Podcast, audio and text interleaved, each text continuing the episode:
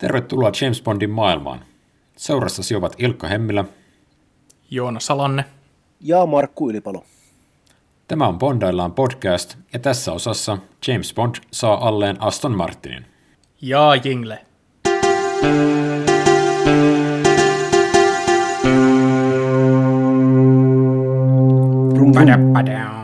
Niin, kuten edellisen elokuvan lopputeksteissä ilmoitettiin, kolmas Bond-leffa on tosiaankin Kultasormi. Tässä elokuvassa James Bond komennetaan kultaan tykästyneen nimihahmon jäljille ottamaan selvää hänen puuhistaan, ja Miamista alkanut elokuva kulkee Britanniasta Sveitsin kautta ikimuistoiseen loppuhuipennukseen Fort Knoxin kultavarastossa. Ja jos joku muuten tässä vaiheessa yllättyy siitä, että kuuntelee Bond-elokuvia kattavasti käsittelevää podcast-sarjaa ja on yllättyy siitä, että tässä puhutaan juonipaljastuksista aika avoimesti, niin kannattaa hiukan treenata medialukutaitoa. Mm. Kyllä, kyllä. Mutta varsinaisesti aiheeseen, Joonas, kun me tehtiin esittelyjaksoa, niin sä taisit mainita, että tämä on ollut sulla mahdollisesti ensimmäinen Bond-elokuva, minkä olet nähnyt tai mistä sulla on muistikuvat. Miltä tuntui katsoa tätä uudestaan? Kyllä mä tykkään tästä edelleen, että mä en sitä siinä esittelyjaksossa tuonut ilmi, mutta tämä on mun mielestä Connerin paras Bond-elokuva. Tämä on yksi mun, yksi mun suosikeista. Mä pidän tästä elokuvasta. Mulla on hyvin vähän vastaansanomista. Tämä on mulla kans Connerin suosikki. Joo, eipä tästä oikein paljon muuta voi sanoa, että spoilerit on, ei, miten voi olla spoilereita elokuvassa, jonka joka ikinen kohtaus ja laini ja hahmo ja niin kuin, joka, jokainen niin siis sekunti on ikonista settiä koko ajan, että niin siis kaikki, kaikki niin teemabiisi, posteri, kaikki on siis niin kollektiivista tajuntaa jo.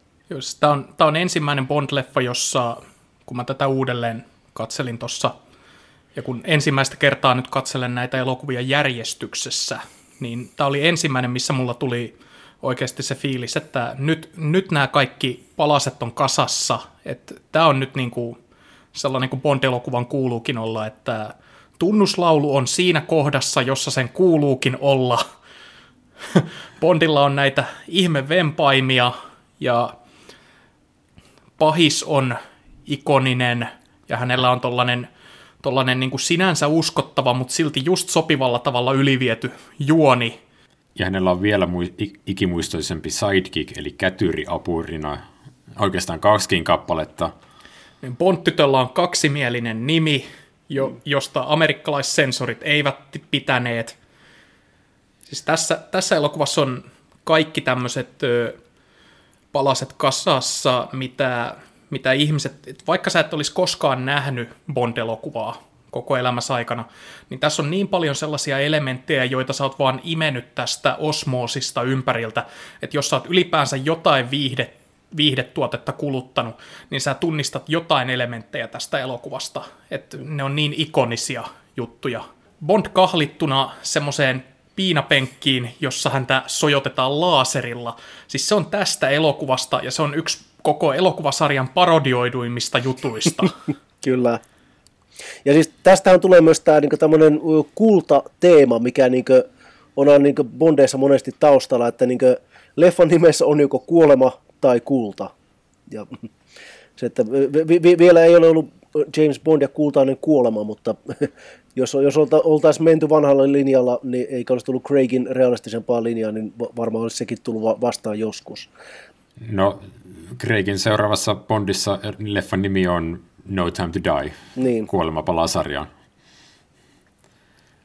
Mutta tosiaan siis tää on, kun vertaa kahteen aikaisempaan Bondiin, niin tästä se erilaisuuden tuntu tulee heti alkukohtauksessa.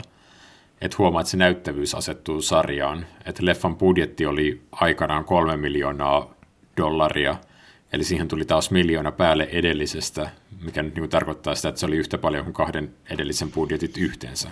Mm. Ja ohjaaja vaihtui. Terence Young vaihtui Guy Hamiltoniin. Ilmeisesti Young ei päässyt ohjaamaan, että kai hänelle tätä tarjottiin alun perin. Joo, siis tota, Terence Young oli tekemässä, hän itse asiassa taisi tehdä jopa kaksi muuta elokuvaa siinä aikana, kun tätä leffaa tehtiin. Että, siis Terence Young oli yhtäkkiä hyvin kysytty ohjaaja. Koska siis nämä, hänen, hänen nämä kaksi Bond-elokuvaa oli molemmat ollut saanut hyvät arvostelut ja menestynyt hyvin, niin, niin Terence, Terence Young oli yhtäkkiä kysytty mies. Ja sitten tosiaan hänen tilalleen tuli Guy Hamilton, joka tuo tähän sitten tällaista hyvin selkeää sarjakuomaisempaa, koomisempaa otetta. Että tämäkin on tyylikäs elokuva, mutta tässä on, tässä on jo hyvin selkeästi tämmöinen niin vähän tämmöistä niin Roger Mooren kauden tämmöistä keveyttä tullut mukaan, mikä toimii tosi hyvin. Että Sean Connery saa olla hyvin charmikas, ja, sitten, ja tämä elokuvahan tosiaan on se, mikä tekee, tekee Qsta tämmöisen hyvin niin kuin, tai siis niin kuin, että Qn hahmo on tässä niin kuin, nyt sitten siinä, mikä hän tulee olemaan koko loppusarjan ajan, että on tämmöinen niin kuin, vähän tämmöinen ärsyntynyt byrokraatti, että oh, do pay, attention 007.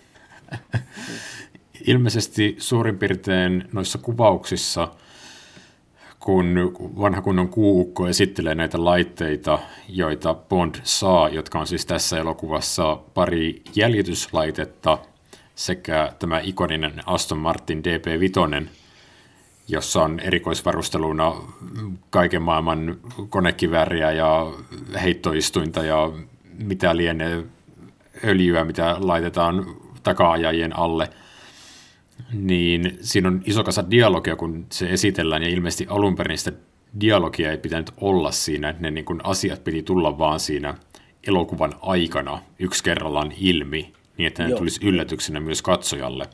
Mutta sitten myös tuottaja vaati, että ei, ei, ei, ei, se niin kuin hupi on siinä, että katsoja tietää, että nämä asiat on olemassa. Ja sitten siihen esittelykohtaukseen kirjoitettiin lennosta kasa dialogia, jonka tämä Desmond Lewin paran piti opetella ulkoa, siis niin kuin siinä on the spot, vaan semmoista niin kuin teknojamboa, jotka niin kuin tuntuu, että pysäyttää elokuvan rytmin siinä kohtaa. Mm. Mutta se on taas tätä petausta, että esitellään nämä gadgetit ja sitten myöhemmin ne sitten lunastetaan. Että. Mutta tässä niin kuin huomaa sen, että kun miten uusi asia nämä kaikki tempaukset tässä sarjassa vielä oli. Siis kun Q esittelee Bondille tästä autosta viimeisenä erikoisvimpaimena sen heittoistuimen, niin Sean Connerin Bondin reaktio siihen on, että sun täytyy vitsa, siis vitsaileksaa. Tämähän on niin ihan täys mielikuvituksellinen juttu. Miten tämmöinen voi olla? Ja sitten haudan vakava kuukko vaan vastaa, että en koskaan vitsaile työstäni 007. Eli siinä kohtaa huomaa, että tässä vaiheessa sarjaa vielä sarjalle itselleenkin – nämä asiat ei ole vielä mitenkään itsestäänselviä, mutta tämän leffan jälkeen ne on liitetty tähän todella kiinteästi. Joo, niin Markku, mua kiinnostaisi tietää taas tämä, että koska sä olet kuitenkin ainoa meistä, joka on nämä kirjat lukenut, ja mm. sä tässä ihan vastikään ö, sait luettua tämän Kultasormenkin ihan tätä podcastia varten, niin miten, miten nämä elokuva ja kirja eroaa toisistaan? No siis tota, tämä on taas kerrotaan, että nämä Connerin ekat Bondit, niin ne seuraa kirjaa aika tarkkaan, että se, sen verran pitää taas sanoa, että siis nämä, nämä gadgetit on pitkälti elokuvatekijöiden keksintää, että kirjassa Bondilla on tämä jäljetin, mutta tämä, hän ajaa normaalia omaa Bentleytä, ja hänellä ei, ei ole niin mitään tätä erikoisautoa, että tota, tässä elokuvassahan nämä, nämä gadgetit käytetään, niin sitten auto jää päin seinää ja hajoaa ja jää sinne, että kirjassa, kirjassa se vaan tapahtuu niin, niin, että Bond on siellä vakoilemassa ja hän jää kiinni tästä. Hänet saadaan kiinni ja sitten, sitten niin hän on hengenvaarassa. Mutta joo, siis tämä kirjan tarina on melko lailla sama, mikä se on tässä elokuvassa. Erotuksena on taas se, että Fleming on taas kerran laittanut venäläiset sinne niin ihan, kaiken niin ihan sinne primus motoriksi taakse. Eli että elokuvassa on Goldfinger on tämmöinen ahne, ahne kultaa salakuljettava dia, diabolinen megalomaanikko, joka haluaa lisää kultaa ja tälleen. Ja kirjassa hän on sitten salaisesti samalla KGBn pankkiiri, että hän salakuljettaa osan tästä kullasta Venäjälle. Mutta että se, se ei hirveän paljon niin tähän kirjaan kuitenkaan sitten lopulta vaikuta. Tai niin tähän tarinaan, että e, elokuvassa se pieni, pieni niin KGBn osuus, mikä on niin ehkä sivun verran tekstiä, jos sitäkään jätetään pois, ja tämä tarina toimii ihan täydellisesti, että tämä ukko ei ole mikään niin siis Venäjän agentti, vaan hän on vain ahne paskiainen. Ja se toimii, että hän on, hän on megalomaaninen superroisto, koska hän on itse ahne ja hän tekee tätä niin omaan laskuunsa. Ja tämähän on taas tämmöinen, niin kuin, mikä sitten myöhemmissä Bond-elokuissa esiintyy useaan kertaan, että tämä pahis ei, ei edusta mitään niin valtiomahtia, vaan, vaan hän tekee oman laskuunsa. Että Goldfinger ei halua valloittaa maailmaa. Hyvin harva Bond-pahis haluaa valloittaa maailman ylipäänsä, mutta siis Goldfingerin motiivi on vain se, että hän on ahne. Ja mä, mä pidän tässä elokuvassa siitä, että tässä on omalla tavallaan tämmöinen Die Hard-juoni vuosia ennen Die Hardia, että elokuvan päävihollinen ei halua edes varastaa tätä kultaa, vaan se hänen todellinen juonensa on se, että hän haluaa saastuttaa sen kullan, mikä tekee siitä mun mielestä paljon mielenkiintoisemman ö, ratkaisun, että hän, ei, että hän ei ole mikään tyypillinen roisto, vaan hänen juoni on niin kuin, tehdä omasta kullastaan arvokkaampaa, eikä ahnehtia sitä itselleen lisää. Mikä myös kätevästi ratkaisee sen ongelman, että jos sä yrittäisit varastaa valtavat määrät kultaa, niin miten sä kuljetat sitä, koska kulta on hemmetin raskasta fyysisesti. Joo. Niin se on, se on vähän niin kuin mustaritarjuoni Don Rosal Ankka-sarjakuvista. Hän, hän ei halua varastaa mitään, hän haluaa vaan ö, saada kaikki luulemaan, että hän on varastanut. Ja se, se on tuossa kirjassakin, että hän siis tekee niin venäläisten laskuun töitä ja hän haluaa saastuttaa Amerikan kultavarannot, mikä on juonona ihan siis todella fantastinen, mutta täysin ymmärrettävä ja johdonmukainen. Ja se toimii ihan yhtä hyvin, että tekeekö kultasolmi töitä itsensä tai venäläisten laskuun. Että se, se, tämä romaanin adaptaatio, niin se, se on jälleen kerran hyvin suoraviivainen. Mä sanoisin, että tämä on ehkä niin näistä Flemingin kirjoista yksi parhaista. Että tämä James Bond on tässä kirjassa, ei niinkään elokuvassa, mutta kirjassa hän on hyvin, hyvin kyynistynyt ja niin kypsynyt työhönsä. Ja että hän sitten sattumalta joutuu sitten tänne tähän Miamilaiseen hotelliin, ja sitten tämä, tämmöinen amerikkalainen liikemies tunnistaa Bondin, maailman paskin salainen agentti, kaikki tuntee sen. No okei, okay, tämä amerikkalainen liikemies, hotellin omistaja tunnistaa Bondin ja pyytää häneltä apua. Että, tämä liikemies sanoo, että hän, hän pelaa korttia tämmöisen brittiläisen liikemiehen kanssa – ja hän on ihan varma, että, että tämä tyyppi huijaa häntä. Hän pyytää, pyytää Bondia, että, että, että kun sä oot hyvä kortin pelaaja, että me, me, mehän tavattiin silloin Casino Royalessa vuonna Miekka ja Kilpi, että auta mua. Että tämä, niin tämä tarina lähtee liikkeelle siitä, että niin Bond alkaa selvittää, että, että kuinka Goldfinger huijaa tätä tyyppiä ja miksi se huijaa, koska se on älyttömän rikas. Tuossa tulee se tosi monen myöhemmän myös Bond-pahiksen piirre, että he on huijareita ja Bond itse asiassa pääsi heidän jäljilleen sen takia, että he huijaa pikkumaisella tavalla. Kyllä, kyllä. Ja siis, joo. ja siis Fleming kierrättää tämän saman idean kuuraketti-kirjasta, missä on täsmälleen sama juoni, että, että niin kuin, Bond alkaa epäillä tätä tyyppiä sen takia, että se huijaa korttipelissä. Tämä on vain siis tätä, että Ian Fleming tykkää hemmetisti korttipeleistä ja hän kirjoittaa ni, ni, niistä niin fanaattisesti monta kymmentä sivua. Mutta siis se on tämän elokuvan juonen kannalta, se, se, sitä ei tarvitse hirveästi muuttaa, että tässähän Bondilla on niin tehtävänä, että hän on tehtäväksi selvittää tästä Goldfingeristä sen taustaa, että he on täällä Fontainebleau-hotellissa ja sitten Bondilla alkaa kiinnostaa, että no mikä tämä kortinpelun juttu on.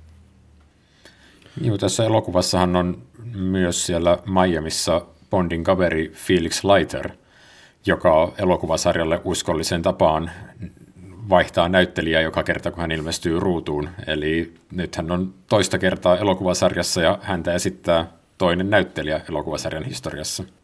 Tällä sarjalla on jotenkin ollut kauhean vaikea pitää näitä näyttelijöitä, jotka ei ole mukana ihan jokaisessa elokuvassa, vaan aina silloin tällöin, että kaikki tämmöiset vakiokasvot, Moneypenit, M ja Gu niin, ja Bond tietenkin, niin niiden kanssa on aina niin kuin pitkäkestoiset sopparit ja ne palaa aina, aina mukaan uudelleen.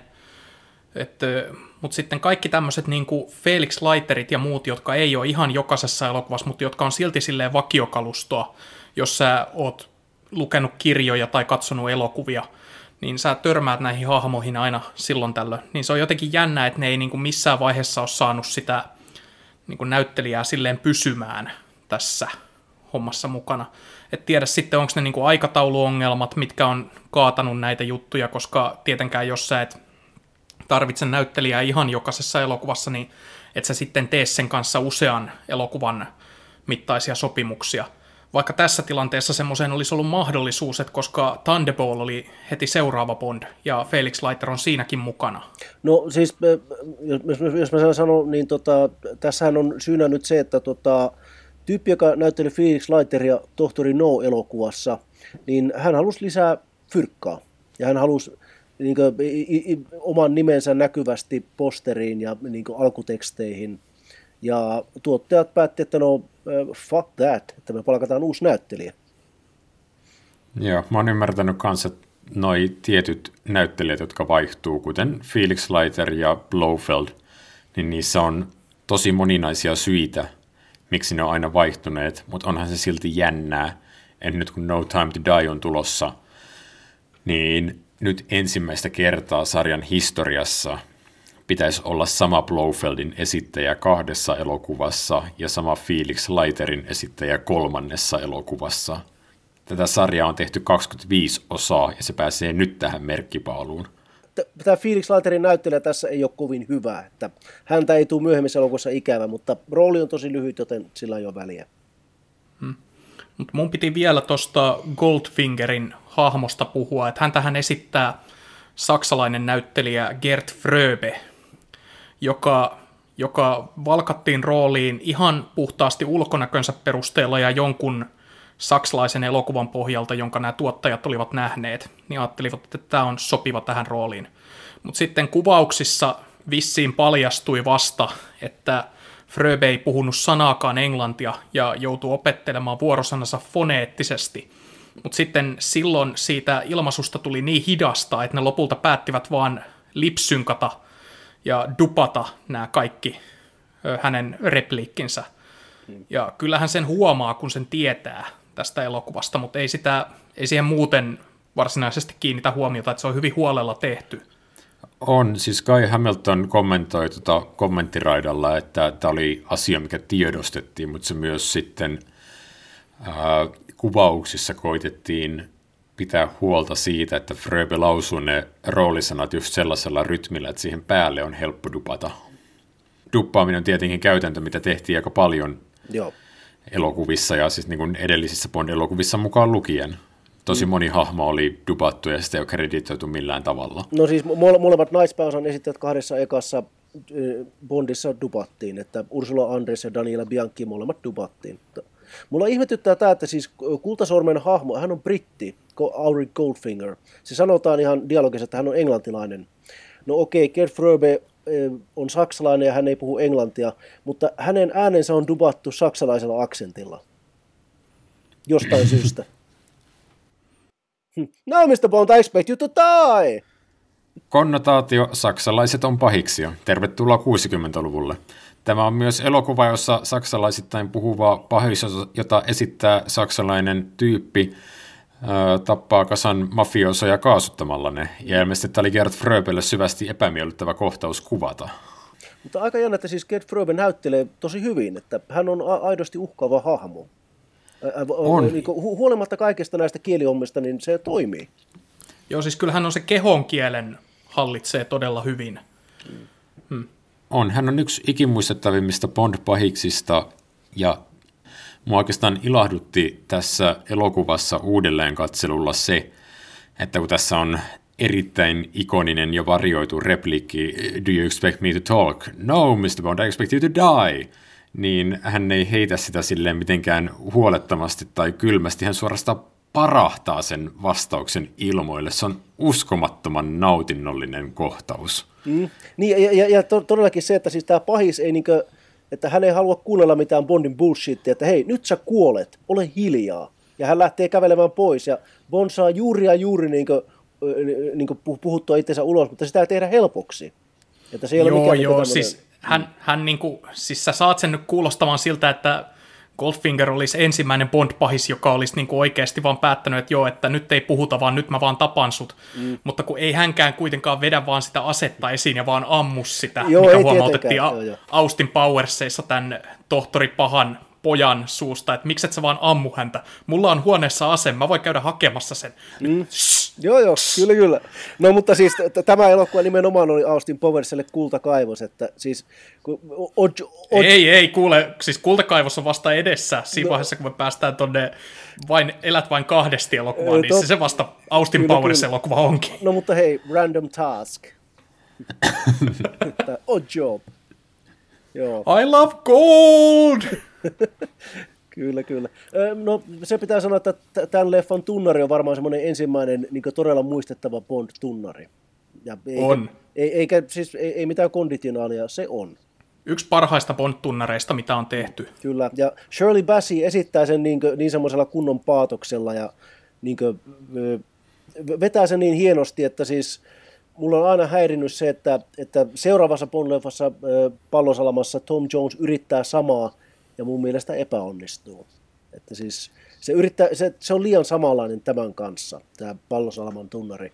Että tämä, tämä, tämä toimii kaikkinensa.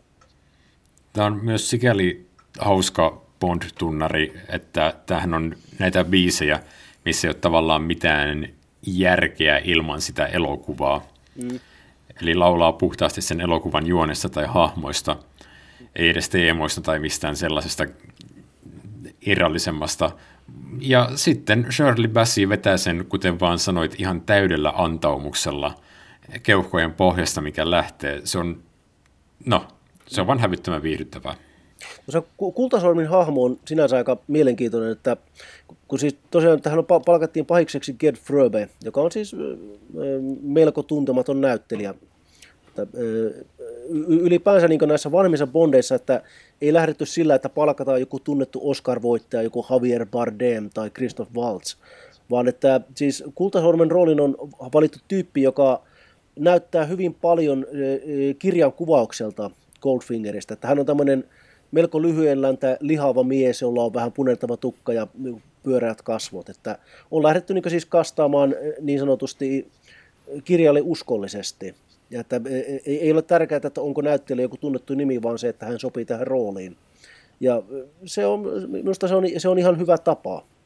Että, että se, nä- kertoo, mm. se kertoo myös siitä ajasta, jolloin tämä elokuva on tehty, että Bond-kirjat oli edelleen ö, ehkä se asia, johon monet näiden elokuvien katsojat niin enemmän mielsi James Bondin hahmoja maailman kuin näihin elokuviin.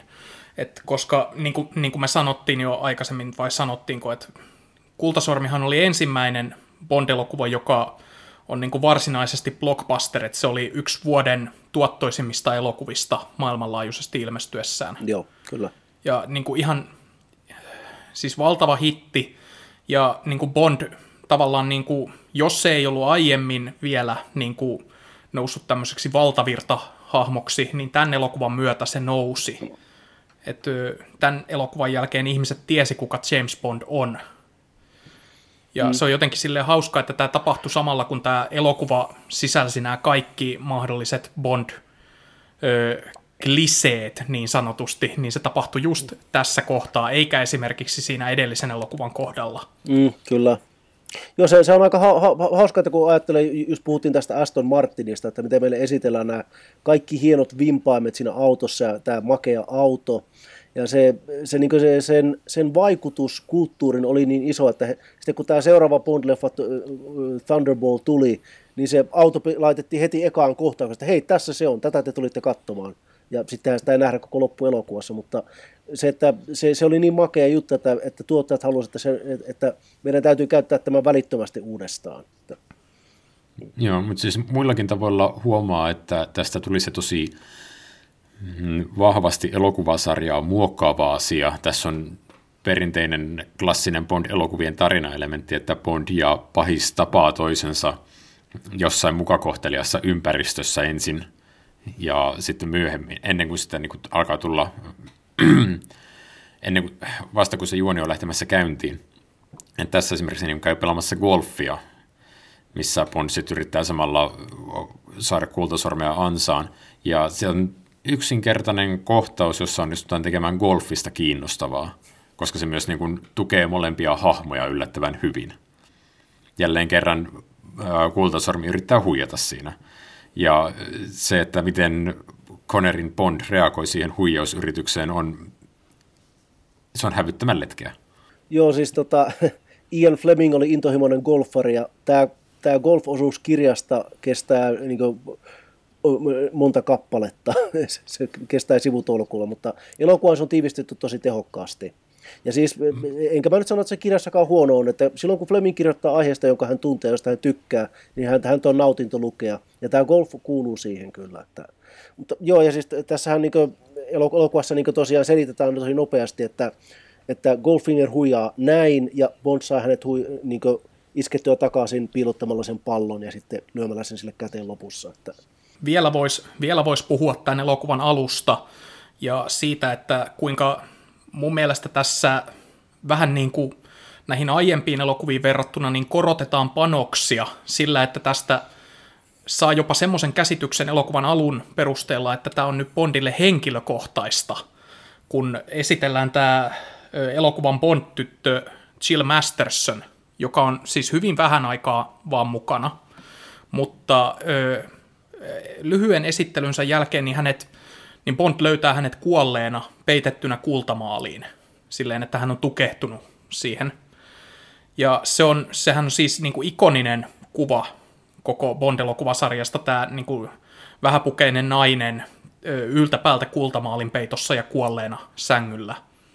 Hyvin visuaalis, niin visuaalisesti vahva juttu, että ymmärtää, että minkä takia Jill Masterson on edelleen semmoinen Bond-tyttö, joka muistetaan, vaikka hänen esiintymisensä on niin pieni. Mutta se, siinä kohtauksessa se, miten Conneri reagoi tähän, niin sä näet jopa niin kuin jotain tunnetta ja sellaista niin kuin surua siinä, kun hän löytää tämän ruumiin siitä sängyltä. Ja siinä vaiheessa niin kuin, mä vaan niin kuin pidän siitä, että sitten kun juoni lähtee etenemään ja Conneri jout, lähtee tämän Goldfingerin perään sinne Sveitsiin, niin hänellä, hänellä on niin oikeasti missio nyt tässä, että hän haluaa ton tyypin vastuuseen. Mm, Joo, ja tässä on sellaisia asioita, mitä myöhemminkään ei Bond-leffoissa pysty ottamaan mitenkään itsestäänselvyytenä. Ää, kun Bond on siinä välissä, tämän Miamin ja Sveitsin välissä Britanniassa, ja saa briefauksensa, minkä lienee ää, Englannin pankin ja tyypin ja M kanssa – niin siinä on semmoinen, yleensä näissä esittelykohtauksissa tulee Moorin kaudella viimeistään se elementti, kun M kysyy Bondilta, että 007, what do you know about gold? Or what do you know about oil? Tai mitä, mitä onkaan sillä kerralla juonen aiheena, niin myöhemmin Bondilta tulee tietosanakirjamainen luento, missä hän osoittaa, että hän on kaiken maestro ydinfysiikasta avaruusteknologiaan. Ja tässä kun kysytään, että mitä tiedät kullasta, niin hänelle täytyy opettaa se, mitä hän tietää kulla, tai mikä on sen kullan funktio. Se Bond ei ole kaikki tietävä hahmo, vaan siinä niin kuin elokuvan maailmassa annetaan olla muitakin hahmoja, joiden täytyy opettaa Bondia. Toki siinä samaisessa luennointikohtauksessa Bond pääsee brassailemaan juomatietoisuudellaan. Et se hahmo on vielä jollain tavalla tasapainossa. Kyllä, tästähän on hyvä esimerkki sekin, että tässä lopussa, kun on tämä ydinpommi ja Bond yrittää purkaa sitä, se ei millään onnistu. Ja toisen hahmon pitää tulla tekemään se. No sitten kun päästään Octopusiin kasarilla, niin Roger Moore osaa jo purkaa ydinpommin. Niin, mutta hän opetteli se sen jälkeen, kun hän kerran meinasi mokata ja homma meni vähän tiukille. Mm, kyllä, kyllä. Ajat, ajatelkaa. Kattaa se jatkumo, jatkumo. Eikö se purkanut jonkun ydinpommin tai muu vastaavan pommin ja tuossa rakastettuni leffassa? S- silloin myös semmoinen niin kädettäristen vetää jotain sylinteriä, en muista kunnolla, mikä se on. No, päästään siihenkin. Kyllä, kyllä. Sitten kun se aika tulee. Kyllä. Mutta joo, mutta Mitäs, niin no joo, se piti sanoa tuosta, että siinähän on se, just tämä kohtaus, missä tämä Jill Masterson kuolee, niin siinähän toi Bond menee just jääkaapilla hakemaan jotain juomaa ja Ojob tulee. Ja Ojobhan esitellään niin kuin Indiana Jones melkein, että se, me nähdään hänen siluetti ekana. Että silloin se silinterihattu päässä ja hän menee ja vetää se Bondia karateiskulla niskaan. Ja, ja ilmeisesti että kuvaustilanteessa Harold Sakata, joka oli, painija niin kuin, niin kuin siviiliammatiltaan niin sanotusti, ja ei ollut elokuvan näyttelijä, hän oli sitten vetäisi oikeasti Sean Conneryä tämmöisellä karate chopilla niskaa, ja Connery sanoi, että hänellä silmissä musteni oikeasti sen jälkeen, että ja siis tota... Joko hän näyttää olevan tuskissaan, niin se on aitoa kipua todennäköisesti Kyllä. pahimmillaan. Ilme, ilmeisesti näin, joo. Joo, mutta Ai, me päästiin hei, nyt tähän Otshopin hahmoon, Kyllä. joka on varmaan yksi ikonisimmista Bond-kätyreistä, aivan kiistatta ainakin tämän Connerin ajan ikonisin kätyri. On, ja me päästään ylipäänsä siihen, että Bond-elokuvasarjassa on myös tämmöinen, paitsi megalomaaninen pahis, niin hänellä on myös joku todella muistettava kätyri, jolla on joku selkeä piirre, eli tässä tapauksessa vähäsanainen korealainen miespalvelija, jolla on, kuten todettua, erittäin muistettava hattu. Mm. Joo, hattu, Joo. jonka heittämällä hän pystyy katkaisemaan kaularangan. Joo, jopa, jopa marmoriselta patsalta. Mm. Ja, ja, ja se, että niin siis, äh, tämä Ojob ei, hänellä ei ole yhtään lainia koko elokuvassa, hän ei pysty puhumaan, se vaan tuntuu, että äh, äh. Se sanoo siinä, kun ne on etsimässä golfpalloa niin kuin tyyli, niin kuin, vai sanoiko se siellä here vai sanoiko se vain jonkun äänähdyksen? Siis se vaan niin äänähtää, se ylähtää jotain ja niin kuin Goldfinger ymmärtää, että se on, se on siellä. Että, mm. Joo, siis se kirjassa selitettiin, että siis se ei pysty puhumaan, että, se, mutta että, tota, se, on, se on taas tämmöinen niin kuin, mikä on niin just Flemingin kirjoissa ja myöhemmin Bondissa, että pahoilla ihmisillä on aina joku fyysinen vajaavaisuus jollain tapaa. Se, tuossa Viaplaylla pyörivässä versiossa, niin Otshopin nimi oli suomennettu Hans Lankari. Mikä se on kirjassa suomenkielisessä ö, En tiedä, en tiedä.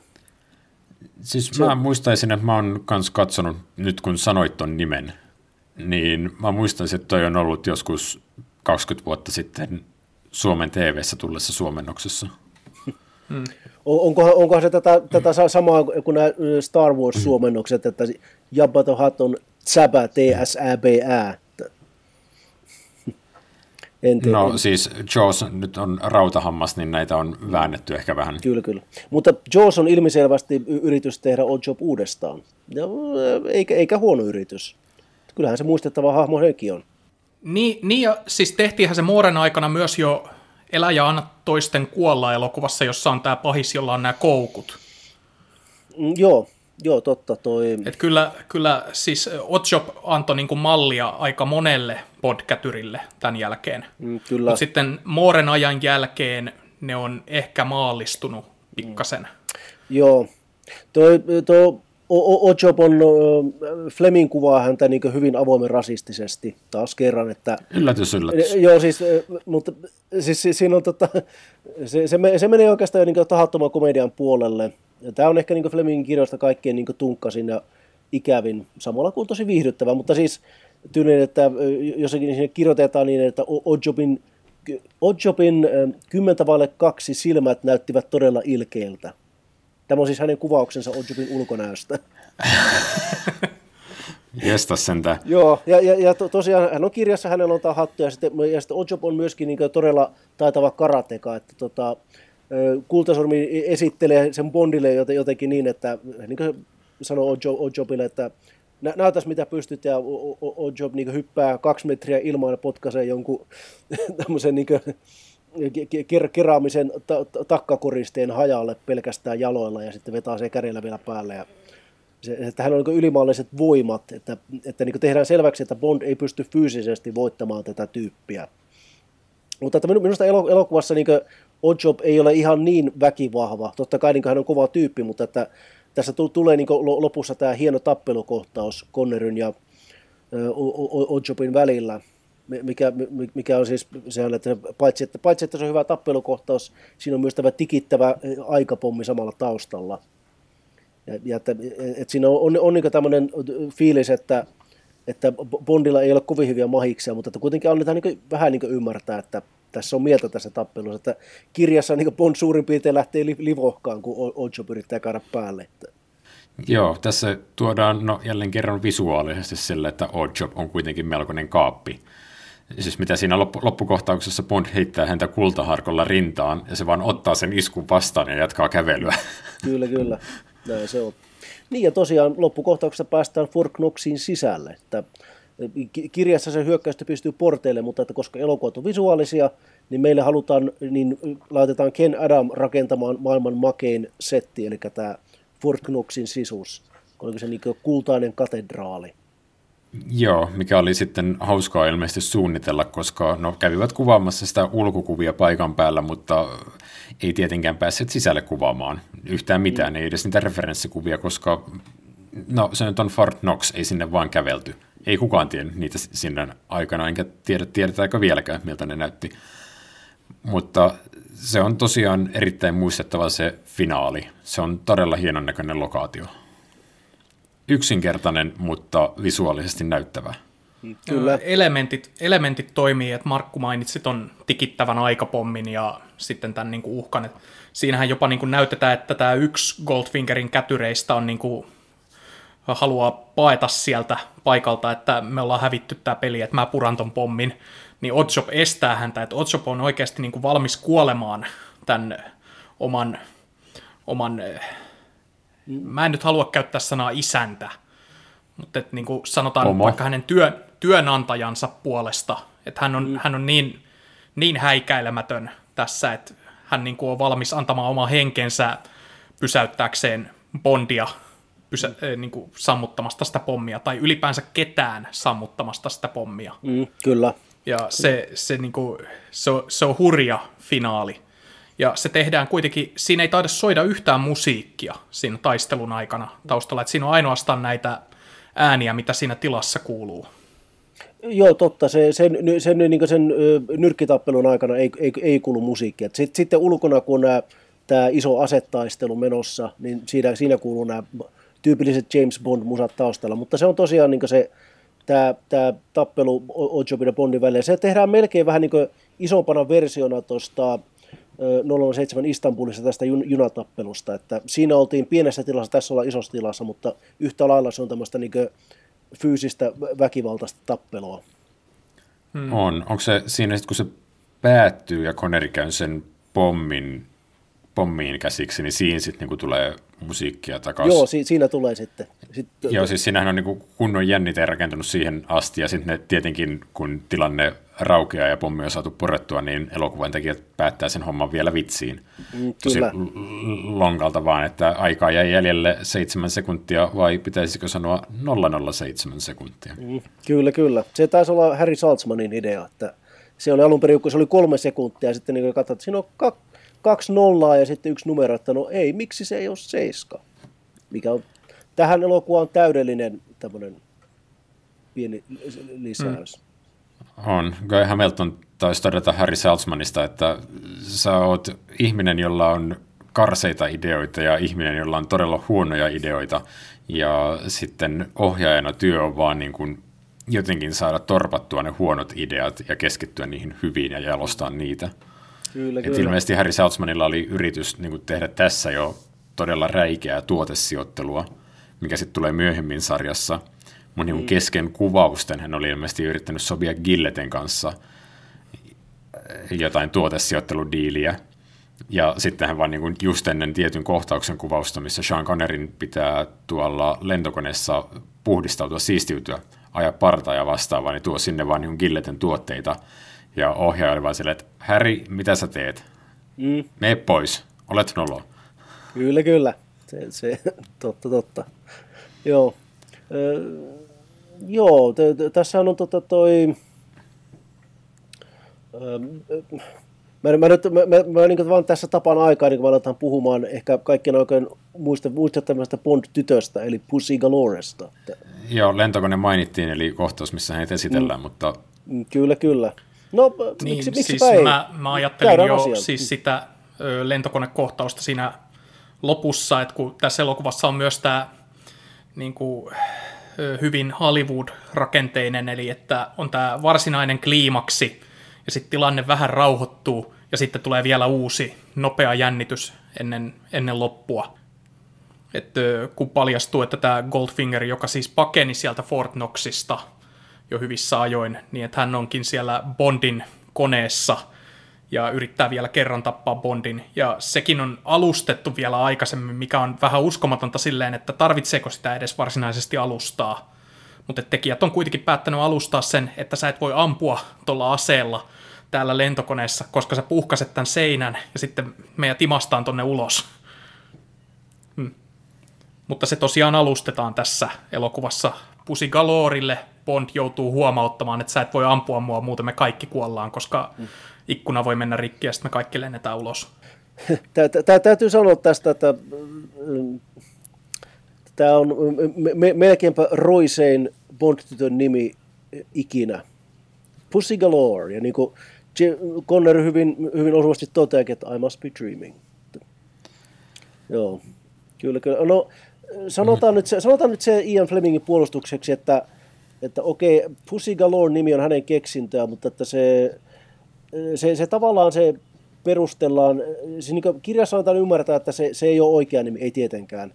Et siis tämä, hahmo on niin tämmöinen naispuolinen gangsteri New Yorkista, että hän on oikeasti niin maalaistyttö jostakin, hän on jenkki kirjassa.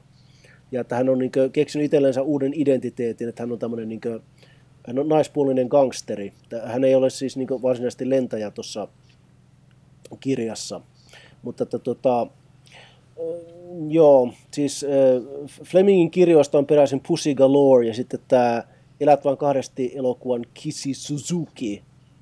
Mutta että he, he, niin kuin, jos unohdetaan nämä kaksi, niin näiden naishenkilöiden nimet on, ne on eksoottisia, mutta ne ei ole ihan niin, ihan niin hävyttömän roiseja kuin mitä noita. Tuntuu käsittämättömältä, että Pussy Galore on mennyt läpi 60, mm, 65. No siis se, Amerikassahan ne halusi, olisivat halunneet vaihtaa, tai siis tuottajathan olisivat Amerikan markkinoita peläten halunneet vaihtaa sen nimen Kitty Galoriksi mm. tämän elokuvan teon aikana, mutta sitten nämä tekijät jotenkin onnistuivat niin kuin, vakuuttamaan ne siitä, että mennään nyt tällä. Mä en mm. muista, mitä ne yksityiskohdat siinä oli, mutta siinä siis ilmeisesti se siis liittyi jotenkin siihen... argumentti siitä, että ö, tämä on tavallaan niin kuin kaksimielinen vitsi, ja jos tämä on niin kuin suunnattu aikuisyleisölle, ja jos tämän niin kuin on olema, jos on olemassa joku kymmenvuotias tai vastaava, joka tie, tajuaa sen kaksimielisyyden, niin kommentti oli suurin piirtein, then he's a dirty little bugger, and what, what are you gonna do about it? Mm, kyllä, kyllä. Hmm. Joo, no, no, se on ollut tämmöinen... Niin kuin, eikö, eikö tuossa kirjassa ollut, siis Pusikalor ollut avoimesti lesbo? Kyllä Joo, oli. tässä se on vaan vihjattuna. No okei. Okay, Koska mä muistan, että tää on, mä oon kuullut tästä asiasta, että siinä, että se, se on niinku yksi näistä kirjojen kyseenalaisimmista jutuista, että kuinka Bond käännyttää Pusigalorin heteroksi. You don't know the half of hänet. Joo, siis ky- kyllä se kumminkin tässä elokuvassa harvinaisen selvästi tuodaan ilmi. No siis tähän, tähän sanoo, tämä Pussy Galore sanoo Bondille, että, että eh, don't use your charm on me, että mä oon immuuni. Joo. Ja siis tota... Eh, no, Puhumattakaan siitä, että hänellä on se pilottikoulu, no joo, niin. Joo, no, no okei, okay, siis tota... Eh, siis väitäksä nyt, ettei uranainen, joka on menestynyt omassa ammatissaan, voi olla mitään muuta kuin lesbo? En väitä, mutta se, että miten tämä hahmo kuvataan tässä elokuvassa, niin väitätkö sä, että se ei ole lesbo? Joonas. No siis mä, mä väitän, että mä en näe tommosia asioita. Mä oon, mä oon jotenkin viaton, mutta mä en ole koskaan ajatellut hänen hahmoaan tässä elokuvassa lesboksi. Pojat, te, te leikitte sovinisteja, mutta Ian Fleming pyyhkii teillä pöytää, kuten kohta kerron. ei, ei, siis en mä leiki sovinisti, mä vihjaan, että Ilkka on sovinisti. Joo, kyllä. Mä olen hämmentynyt pikemminkin, jos sä et niin kuin, huomaa sitä, tai sitten mä vaan kiinnitän huomiota näihin tietyllä tavalla queer-coded pahiksiin aika herkästi. Sanotaan näin, että kun vi- viime elokuvassa mä niin kuin mietin katsoessa, että kuinka paljon tässä on tarkoitus olla implikoituna, että Red Grant on homoseksuaali, ja kuinka paljon on se, että mä luen sitä itse. Että kuinka, paljon, kuinka paljon käytetään sellaisia tiettyjä negatiivisia stereotypioita, joita liitetään tai liitettiin seksuaalivähemmistöihin aikanaan, ja käytetään niitä sitten vihjaamaan sitä, että he ovat, kuten Markku on tässä todennut, ikään kuin vajavaisia ja epäilyttäviä, ja Sa- sillä tavalla annetaan välittömästi katsojalle ymmärtää, että he on pahiksia. Mutta sanotaan nyt näin, että Pusigalorin lukeminen niin, että mä en ole nähnyt, että hänet olisi koodattu jotenkin lesbohahmoksi tässä elokuvassa. Mä puolustaudun sillä, että mä katsoin eilen Timantit on ikuisia, ja mä näin kyllä, että siinä nämä pääpahiksen kätyrit on selvästi koodattu homoseksuaaleiksi. Ai sen sä huomasit. Hyvä, että meidän ei tarvitse siitä enää keskustella uudestaan. Joo, mutta siis se oli, se oli tarpeeksi ilmiselvää mulle, että okei, että tämä on nyt koodattu näin. Joo, no Näiden siis... hahmoja ei tarvitse pussata tai tehdä mitään sellaista, mistä sensorit eivät päästäisi läpi, mutta kun ne pitää toisiaan kädestä, niin se on, se on jotenkin sopivaa. Mm. Ehkä Pussy Galorikin olisi pitänyt pitää jotain kädestä, mutta se ei olisi ollut sopivaa, koska hän oli niiden lentäjien esimies. No, m- mulla, on, mulla on naurattaa nyt e-, etenkin se, että tuota, siis Ian Fleming tosiaan, tässä on pieni queer coding päällä, mutta myös, myös se, että niin pahat ihmiset Flemingin kirjoissa ovat joko homoseksuaaleja tai sitten he ovat aseksuaaleja. Esimerkiksi Red Grant on neitsyt ja Fleming tekee sen hyvin selväksi, koska Red Grant on, siis hän on sarjamurhaaja. Ennen kuin siitä tulee kaksosagentti, niin hän on tämmöinen irlantilainen nyrkkeilijä, joka täyden kuun aikana käy kuristamassa naisia. Hän on niin joku tämä ballimeenan kuristaja. Ja sitten niin Fleming, Fleming ilmeisesti teki paljon taustatyötä siitä, että miten niin kuin, miten sarjamurhat aloittaa niin ensin, ensin tappamalla pieniä eläimiä siityisten ihmisiin. Okei, se on edellisen elokuvan aihe, mutta äh, huomautan vielä sen, että siis tota, tuossa äh, pallosalamassa vihjataan, että Blofeld on myöskin aseksuaali, että hänellä ei ole suhteita kumpaankaan sukupuoleen. Ja se on niin Flemingin tämmöinen, että this guy is bad, että se ei harrasta edes seksiä. Hyvänen aika sentään. Kultasormessa e, ensinnäkin tämä Jill Mastersonin sisar, jonka Bond tapaa sitten Sveitsissä, eli tämä Tilly Masterson, niin ensinnäkin hän on lesbo. Ja Bond ihmettelee siinä kirjan ajan, että kun hän yrittää iskeä tätä Tilly Mastersonia, että no, että mi, mi, miksi, se ei, miksi se ei vastaa hänen, hänen niin kuin, hän heittää hyvää läppää ja tämä Mimmi ei vaan lämpene, ei millään. Ja, no sitten, sitten he, tota, tässä kirjassa tämä Tilly, Tilly Masterson elää vähän pitempään, että leffassa hän kuolee Sveitsissä. Mutta tuossa kirjassa Bond ja Tilly Masters on molemmat, niin kultasolmi vie heidät mukanansa Amerikkaan.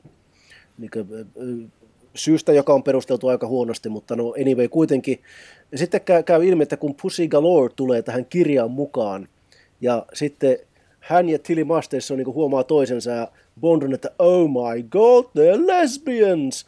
Ja sitten Ian Fleming pitää tämmöisen Bondin sisäisen monologin, jossa hän puhuu, että miten naisten vapautusliike on tehnyt miehistä homoja ja naisista lesboja ja kyllä, tämä, kyllä on maailmankirjat sekaisin ja me, me, me, minä y, y, y, niin yritän näytellä sitä mahdollisimman homofobisesti, mutta siis se, miten Fleming kirjoittaa sen, niin se, se, niin se awkward-asteikko nousee ykkösestä kymppiin niin todella vauhdilla.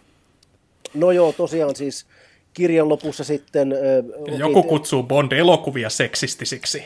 Jäikö sulla, Joonas, jäikö sulla Joonas tästä teemasta jotain kysyttävää? No niin, Markku, jatka.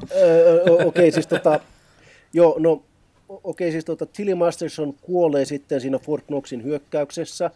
Bond ei jää häntä suremaan, koska äh, se oli lepakko, se ei antanut mulle, niin tota, joo, kyllä, kyllä, joo, ja bear with me, ja sitten tosiaan tota, sitten siinä äh, ihan lopussa sitten tota Bondon niin lentokoneessa äh, niin tämä taistelu on jo ohi ja sitten yhtäkkiä tosiaan kultasormi ilmestyy sinne lentokoneeseen ja äh, Pussy Galore on siellä myöskin ja sitten ilman mitään selitystä Pussy Galore niin kuin, äh, antaa Bondille tämmöisen lappusen, missä lukee, että mä, mä oon sun puolella, että, että keksitään jotakin, että saadaan niin Goldfinger tapettua.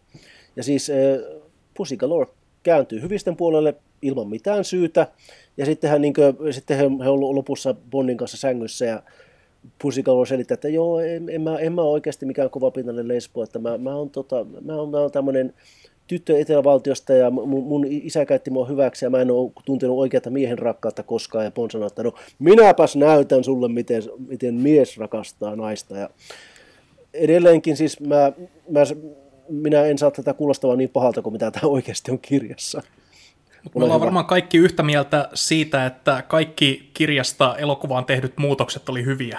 Kyllä on, koska Honor Blackman siis, äh, hän on yksi muistettavimpia Bond-tyttöjä ja äh, siis tämä hahmo on oikeasti hyvä.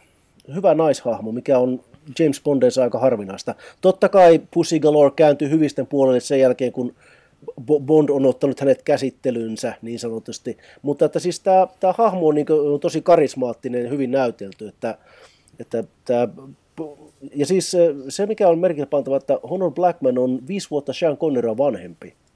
Että taitaa olla ainoa Bond-tyttö Monica Belluccia lukunottamatta, joka on Bondia vanhempi. Ja siitä ei tehty mitään numeroa tuohon mm. aikaan. Ei. Ei, se, siis Honor Blackman oli, se, hän oli iso stara, kun oli tuossa Avengers TV-sarjassa, jossa hän myöskin oli, oli tämmöinen agentti, joka osasi judoa. Ja hän oli kaunis nainen, karismaattinen esiintyjä. Että no okei, okay, panna hänet Bond-elokuvaan ja se toimii ihan hyvin. Joo, tässä kohtaa pitää ehkä muistuttaa junnuille, että kyseisellä TV-sarjalla ei ollut mitään tekemistä Marvelin kanssa. Mutta siis tosiaan ymmärtääkseni tähän elokuvaan lisättiin se lyhyt pätkä, jossa on tämä pieni NS-mittelö Galoren ja Bondin välillä, niin siihen lisättiin Honor Blackmanille pieni muutama judoheitto, koska no, se oli se, mitä hän osasi. Mm, se oli hänen tavaramerkkinsä. Se oli, mitä yleisö tiesi, että hän osasi. Ja kun se kohtaus nyt sijoittuu heinälatoon, niin hän ilmeisesti on sitten haastatteluissa sanonut, että tuottajat oli tosi huolissaan, että kai tämä nyt niin kuin on mukava ympäristö, kai meillä on tässä riittävästi pehmuketta alla, niin kuin, että sä et vaan loukkaa itseä. Siis hän niin kuin, totesi vaan, että mä oon niin ihan taivaassa tämän homman kanssa, että mä oon tehnyt tätä kaksi vuotta studiossa betonilattialle, että tämä on aivan loistava ympäristö. Mutta joo, mm. Joonas olit sanomassa. Niin siis tässä elokuvassa ehkä semmoinen yksi asia, mikä mua tässä viimeisimmällä katselulla vähän, vähän ärsytti, niin oli, on tosiaan toi heinälato-kohtaus, jossa Bond, Bond ottaa ö, niin sanotusti väkisin tämän mm. naisen itselleen. Tai niin kuin, no siis sehän, sehän kuitenkin kuvataan silleen, että se on molemmin puolista sitten lopulta, mm. mutta se, miten Bond ö, viettelee hänet, niin se on tosi kovakouraista ja semmoista, mitä ei niin kuin enää nykyään elokuvissa elokuvissa varmasti tehtäisi. Fleming kirjoitti ainakin kolmesti kirjoissa, että jokainen hänen haluaa tulla raiskatuksi. Kolmessa eri kirjassa tämä sama lause ilmenee jossain muodossa. Mutta siis tota, elokuvassa se on tehty aavistuksen vähän, sanoisimmeko tyylikkäämmin, että, että kun Bond viettelee tämän pahan tytön, niin tämä paha tyttö kääntyy sitten hyvisten puolelle. Tätähän tuossa pallosalmassa tätä sitten myöhemmin jopa parodioidaan, että siinä on tämä tämä pahis mimmi, joka niin sanoo Bondille päin naamaa, että, no, että hei, että mä, mä menin, menin sun kanssa sänkyyn, mutta ei se tarkoita, että mä oon yhtäkkiä hyvissä. Ja se, se, oli, se, oli, se oli ilmeisesti otettu suoraan tämän elokuvan kritiikeistä. Tässä on tota, tämä elokuhan alkaa, siis tässä on tämä tosi kuuluisa alkujakso, missä niin Bond, Bond tulee sukeltamasta, laittaa pommin ja hän ottaa tämän sukelluspuvun pois päältä ja siellä on alla smokki. Ikoninen kohtaus itsessään. Ja siinä on myös tämä, että missä tämä, tämä siinä on tämä pahis mimmi, jota hän käy suutelemassa, ja sitten hän näkee tämän naisen silmistä sen heijastuksia. Tulee tämä tappelukohtaus, ja tämä mimmihän ottaa myös siinä sitten vähän impaktia. Mä en muista, Bond ei tarvitse sitä lyödä, mutta että se pahis lyö. Joo, siis Bond heittää käytännössä sen Kyllä. naisen sen ja, niin ja sitten hän on, hän on täysin kylmä, niin sillä, että hän vetää smokin päälle ja lähtee kävelemään ja jättää sen naisen vääntelehtimään siihen lattialle. Että sitäkin pidettiin aikana vähän riskaapelina. Connerin Bond ei pelkää vähän niin kuin olla kuvakourainen naisten kanssa, kuten ollaan todettu. Mutta että se, se oli osa niin tämmöistä, tämmöistä, tämmöistä niin controversia, mikä näihin leffoihin liittyy. Niin mitä on nykyään aika hankala hahmottaa, koska kuten Ilkka tuossa meidän esittelyjaksossa huomautti, niin Suomessahan nämä on tämmöinen perheelokuvasarja. Niin on niin kuin hankala jotenkin mennä siihen 60-luvun aikalaisen niin kuin näkökulmaan ja ajatella, että nämä elokuvat on joskus ollut niin kuin kohua herättäneitä tai jotenkin astetta väkivaltaisempia kuin tämmöiset keskivertoleffat. Koska sellaisiahan nämä oli ja sitten paljasta pintaa oli enemmän kuin yleensä.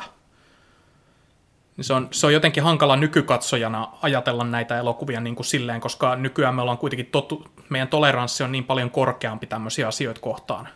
Joo, ja siis mä oon jossain kohtaa jutellut yhden salolaisen elokuvateatterin pitäjän kanssa, joka sanoi, en muista isästään vai jostakusta muusta edeltäjästä, joka oli ollut samassa ammatissa, antanut käytännössä oppia, että jos siinä niin 70-80-luvulla tuli joku hiljainen kesäviikko, niihin aikoihin ei siis tullut kauheasti isoja spektaakkelielokuvia kesäisin toisin kuin nyt, niin jos oli hiljainen viikko, niin laitetaan Bond pyörimään ja se vetää aivan mm. varmasti salin täyteen. Se on ollut siis niin kuin täysin turvallinen valinta. Joo, siis nä, silloin kun tuota, Bondit on nykyään tv paljon, mutta että 60-luvulla niin siis tota, elokuvihan näytettiin paitsi ensi illassa, niin sitten ne laitettiin monesti uusinta kierrokselle. Joo, ne fi- samat filmikopiot, jotka oli ensi kierroksella, ensi illatkin saattoi olla vuotta myöhemmin kuin se varsinainen maailma ensi oli, tai jopa myöhemmin. Ja sitten ne samat filmikopiot kiersi aina niin kuin kuka niitä vaan halusi milloinkin. Niin ja ensi ei ollut koskaan, kun nykyään me ollaan totuttu siihen, että elokuvien ensi tulee jokaisessa teatterissa kautta maan niin kuin samana päivänä. Että jos, jos nyt tulee jostain uusi Hobbit-elokuva, niin sitten voit ihan tasan tarkkaan arvata, että kaikki Finkin on 24 salia esittää vaan sitä yhtä isoa elokuvaa. Tohon aikaan siihen, ja siis tätä jatkui kuitenkin vielä ihan 2000-luvulle asti, ennen kuin Kyllä. digitaaliprojektorit yleistyi. Niin jatkui kuitenkin valtavan pitkään tämmöinen aika, jossa elokuvateatterit esitti elokuvia, josta niillä oli filmikopioita, ja jos joku Titanic veti ihan sairaasti katsojia jossain, niin sit siinä oli niin kuin monta teatteria jonottamassa sitä samaa filmikopiota. Tietenkin suosituista elokuvista filmikopioita otettiin enemmän, mutta et joissain tapauksissa se ei aina ollut ihan ilmiselvää. Mutta nämä oli Disney-leffat ja Bondit, niin mun käsittääkseni ne on niitä, mitkä minkä filmikopiot oli semmoista tosi haluttua tavaraa, koska ne ei ollut mitenkään aikaan sidottuja ja tämmöisiä niin kuin, takuvarmoja hittejä. Kyllä, kyllä. Ja siis e- elokuvayhtiöthän teki niin 60-luvulla ja, ja niin 70-luvullakin vielä paljon sitä, että jos vaikka jollakin Universalilla tai 20th Century Foxilla sattui tulemaan semmoinen vuosi, että heillä ei tullut mitään hittielokuvaa, niin että he, totta kai aina tulee jotakin uusia leffoja, mutta mikään ei menestynyt, niin sitten he kaivoivat naftalinista jonkun Sound of Musicin tai Arabian Lawrencen tai vaikka James Bondin ja laittoi sen niin uudelleen levitykseen ja tienas sillä tavalla. Ja e, esimerkiksi vuonna 1966, kun ei tullut uutta Bond-elokuvaa, niin Tohtori No ja, ja toi 007 Istanbulissa laitettiin molemmat uusinta kierrokselle ja ne tienas silloin myös tosi hyvin. Joo, se, se, että kun on käynyt elokuvateatterissa, niin se paikallinen tarjonta on kirjaimellisesti ollut hyvin erilaista kuin mitä se on nykyään. Niin siis tavallaan, tavallaan ohuempaa, mutta sitten tavallaan myös monipuolisempaa, koska elokuvateatterien ohjelmistoon on vaikuttanut muut, muutkin asiat kuin se, että mikä nyt on suosittua. Joo, ja kyllähän niin tämä, tämä Kultasormihan on varmasti elokuva, joka kestää uusinta katsomista. No se on sitä, me tiedetään, koska me ollaan kaikki nähty tämä monta kertaa. Ja että ymmärrän kyllä hyvin, että jos 60-70-luvulla vielä, niin totta kai jossakin pyörii kultasormi, niin tietää, että kyllä tämä yleisö, yleisö käy kattoon nyt. Joo, siis Tähän... niin, niin paljon kuin tästä on tullut ikonisia elementtejä ja kohtauksia ja repliikkejä ja ties mitä, niin ne on tehty tässä elokuvassa yksinkertaisesti niin hyvin, siis esitelty, viritetty, toteutettu, että sitten kun ne tapahtuu, niin ne on vain ratkirjan mukaista katsottavaa. Mä haluaisin vielä tähän loppuun huomauttaa, että tämähän oli myös ensimmäinen Bond-elokuva, joka voitti Oscarin. Missä kategoriassa? Paras ääniefektien editointi. Ei se nyt mikään kauhean seksikäs kategoria ole, mutta Oscari kuitenkin. Ja, ja siis niin kuin tämän kaltaisille niin kuin leffoille kumminkin noi tekniset kategoriat nyt on se, missä käydään perinteisesti menestymässä, niin mikään häpeä ole. Joo, mikä siinä siis, kyllähän tämä niin teknisesti, teknisen osa-alueella tämä on melko moitteeton, että ehkä tässä niin kuin, tota, alkupuolella huomaa siinä Florida-kohtauksessa, kun siis Connery oli, oli tämän leffan kuvausten aikaan, niin se oli just lopettelemassa Hitchcockin Marnien kuvauksia, ja se ei päässyt, se ei päässyt tuohon, tuohon Floridan kuvauksiin paikalle, niin sitten ne joutui kuvaamaan niin kuin, tota, hänen kohtauksensa Pinewoodilla myöhemmin, ja hän näkyy siinä, että Connery niin taustaprojektion edessä, että hänen selän takana on... Aa. Siis mä, en, mä en tiennyt tota, mä mietinkin sitä kattoessa, että miksi se on, miksi se on tehty tällä tavalla. Että miksi ne ei ole käynyt siellä oikeassa lokaatiossa, mutta Joo, ei no, siis, toi selittää. Conneri oli viime leffan jälkeen, kun hänellä oli viiden Bond-leffan diili esittää Bondia, ja sitten ilmeisesti samalla tällä toi noin Brokkolilla ja Salzmanilla oli muutenkin ikään kuin varausoikeus häneen, niin Connery ei ollut tyytymätön, tai ollut ty, ei ollut tyytyväinen siihen, että hän halusi tehdä jotain muuta, niin sitten kun niistä kahdesta muusta oli tullut ikään kuin tai lähtenyt tulemaan jo hittisarjaa, niin sitten tuottajat antoi hänelle niin kuin vapauden mennä tekemään niitä muita leffoja. Niin hän kävi tekemässä sen Hitchcockin mm. Marnien tässä välissä. Olisiko se ollut niin kuin jopa, että kun hän oli käynyt tämän neuvottelun tuon Brokkolin kanssa, että okei, niin kun saat mennä tekemään muita, niin Brokkoli oli kysynyt, että no mitä sä haluaisit tehdä?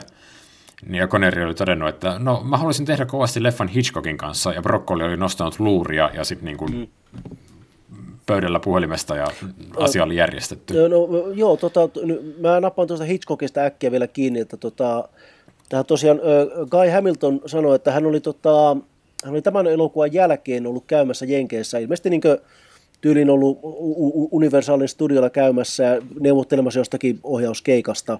Ja Alfred Hitchcock oli sitten pyytänyt häntä niin lounaalle käymään. Ja äh, Hamilton oli sitten käynyt, että no totta kai hän haluaa tavata Hitchcockia. He oli sitten siinä niin lounastanut ja jutellut niitä näitä. Ja tota, Hitchcock ei ollut maininnut Bondeja sanallakaan, mutta hän oli sitten niin yhdessä vaiheessa sanonut, että, että about Goldfinger. Ja, ja sitten niin Hamilton, että uu, uu, mitä se meinaa sanoa. Sitten sanoi, että Hitchcock oli sanonut, että se vanha mummeli, jolla on konekivääri. I like that. Joo, toivon, että olisi itse keksinyt saman. Mä oon kuullut tämän saman legendan. Joo, Guy, Guy Hamilton, hän, hän selitti sitä jollakin kommenttirainoilla, että tämä pitää paikkansa. Ja se on aika hauska kohtaus, ei siinä mitään. Me puhuttiin just tuosta Connerista ja vähän siitäkin, että kuinka tämän, tämän leffan kuvauksessa se alkoi jo näkyä, että Conneri alkoi pikkuhiljaa kyllästyä jo tähän rooliin, koska näitä elokuvia tehtiin niin tiiviiseen tahtiin, että yksi per vuosi piti saada valmiiksi. Ja se alkoi rajoittaa tätä hänen muuta, muuta työskentelyään, koska Bondien myötä Connerista oli tullut aika haluttu näyttelijä ja koko maailman tämmöinen globaali elokuvatähti. Kyllä, kyllä. Niin tässä, tämän elokuvan kuvauksissa heillä oli Eonin kanssa tosi julkinen riita Connerin palkasta, koska se hänen viiden leffan sopimus, niin se hänen palkkahan oli vain jotain 50 000 dollaria per elokuva. Ja jo tuossa edellisessä elokuvassa sitä oli paikkailtu ö, bonuksilla. Mutta sitten tämän leffan kuvauksissa se riita räjähti oikein kunnolla. Mm esiin, että sitä, siitä tuli julkinen, ja lopultahan se ratkaistiin sillä, että Eon lupas Connerille jonkun 5 prosentin osuuden elokuvan tuotoista. Mä en tiedä, onko se, Connerille neuvoteltiin se sopimus, niin mä en tiedä, oliko se, oliko se niin kuin bruttotuloista vai nettotuloista, koska kuten me elokuvafanit tiedämme, niin näillä asioilla on se ero, että nettotuloista – elokuvanäyttelijät harvoin saavat mitään rahaa, koska luovan kirjanpidon ansiosta mikään elokuva ei tuota voittoa. Joo, siis tota, vuosia myöhemmin, kun Connery oli, niin kuin, oli jo lopettanut tekemästä Bondia, ja se oli jossakin, olisiko se ollut niin kuin, hän oli jossakin niin talk showssa vieraana, häntä kysyttiin, että no hei, ku, ku, kuka on sun mielestä niin pahin Bond-pahis? Ja Connery mietti hetken ja sanoi, että Cubby Broccoli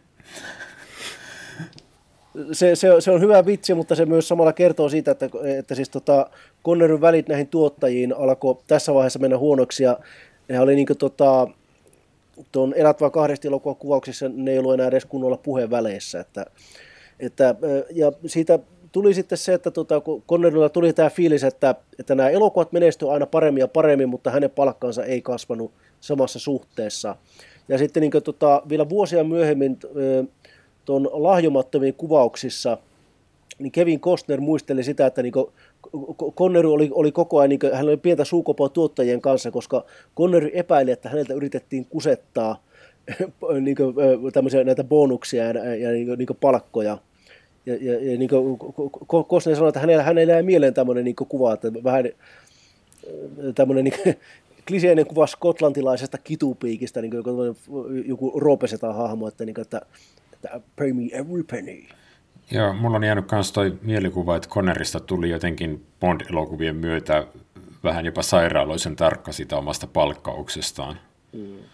No siis hänen, hänen taustansa on työväenluokka ja hän oli ilmeisesti niin hyvin, hyvin köyhistä oloista. Mm. Että häne, häne, hänellä jäi semmoinen ikuinen niin pieni paranoja päälle, että, että, että häntä yritetään huijata. Tätä. Niin onhan se, onhan se nyt niin kuin tavallaan perusteltu, että hänen nimensä oli kuitenkin niissä elokuvajulisteissa koko ajan isommalla ja isommalla. Niin kyllähän sen nyt ymmärtää, että kun se hänen alkuperäinen sopimus nyt selvästi oli kuitenkin tehty täysin nimettömälle näyttelijälle, niin siinä vaiheessa, kun mm. elokuvat vaan kasvoi ja kasvoi, mutta hän oli edelleen se saman sopimuksen vanki, niin ymmärtähän sen, että hän oli tyytymätön, ja tuottajat mm. vähän niin kuin suostuivat neuvottelemaan näistä bonuksista ja muista palkkioista ihan vaan sen takia, koska ne halusi pitää tämän näyttelijänsä tyytyväisenä, ettei se nyt rupea ihan täysin perseilemään mm. tämän asian kanssa kyllä. tai, tai niin kuin, ö, pesemään likapyykkiä julkisesti tästä mm. asiasta. Hmm. Tähän, tuli, kyllä, kyllä. tähän tulee näissä Konerin myöhemmissä leffoissa ihan ilmiselväksi ongelmaksi, mutta tämä on vielä mun mielestäni rooli, minkä hän vetää kumminkin aika mm. nautinnollisesti. Mm. Olisiko se, olisiko se tämmöisten johtopäätösten aika niin sanotusti? Että mitä, mitä olette mieltä tästä elokuvasta? Siis tuossa esittelyjaksossahan nostettiin vähän esille sitä, että mikä on suosikki Bond-leffa, ja en sano, että olisi mun suosikkini, mutta voisin sanoa, että jos pitää tehdä top-listaa, niin tällä hetkellä ehkä laittaisin tämän uusintakatselukierroksen jälkeen Kultasormen kolmossialle. Tämä on klassinen Bond-elokuva hyvässä ja pahassa. Täällä on ne kaikki ikoniset elementit, kuten on monta kertaa muistutettu, mutta tämä toimii.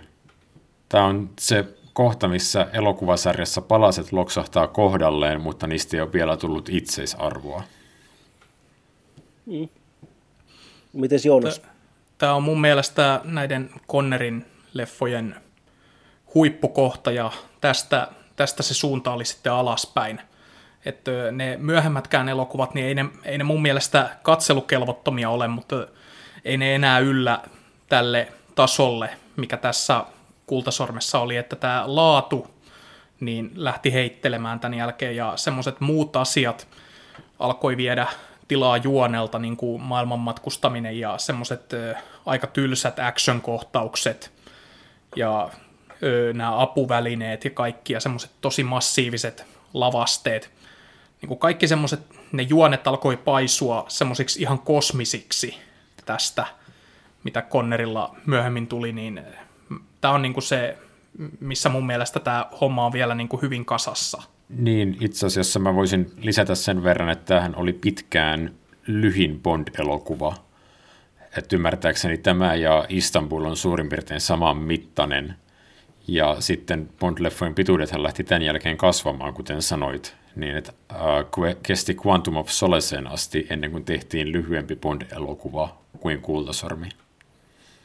Ja sekin vaati käsikirjoittajien lakkoa. Jep. Kyllä. No joo, mulla on pitkälti samat fiilikset, että kyllä tämä näyttää niin ihan, siis mä tykkään ka, niin kaikki Connerin kolme ekaa Bondia musta tosi hyviä, että tämä, tämä on tavallaan se huippukohta ja tässä, niin kuin sanoitte, hyvässä ja pahassa, tässä on niin niitä, ne Bondin kaikki ne perus niin sanotut kliseet, että tämän elokuvan jälkeen sitten nämä, nämä vimpaimet ja vempaimet alkoi olla niin vähän häiritsevästi, että ne niin menee, menee niin sarjakuomaiseksi, ja sitten tämän elokuvan loppukohtauksessa on tosiaan tämä, että ollaan siellä Fort Knoxissa ja sitten tulee tämä armeija tulee paikalle ja alkaa ammuskelemaan näitä Goldfingerin kätyreitä, niin tämmöinen niin iso, iso massiivinen lopputaistelu alkoi tulla tämmöiseksi niin Bond-leffojen tavaramerkiksi.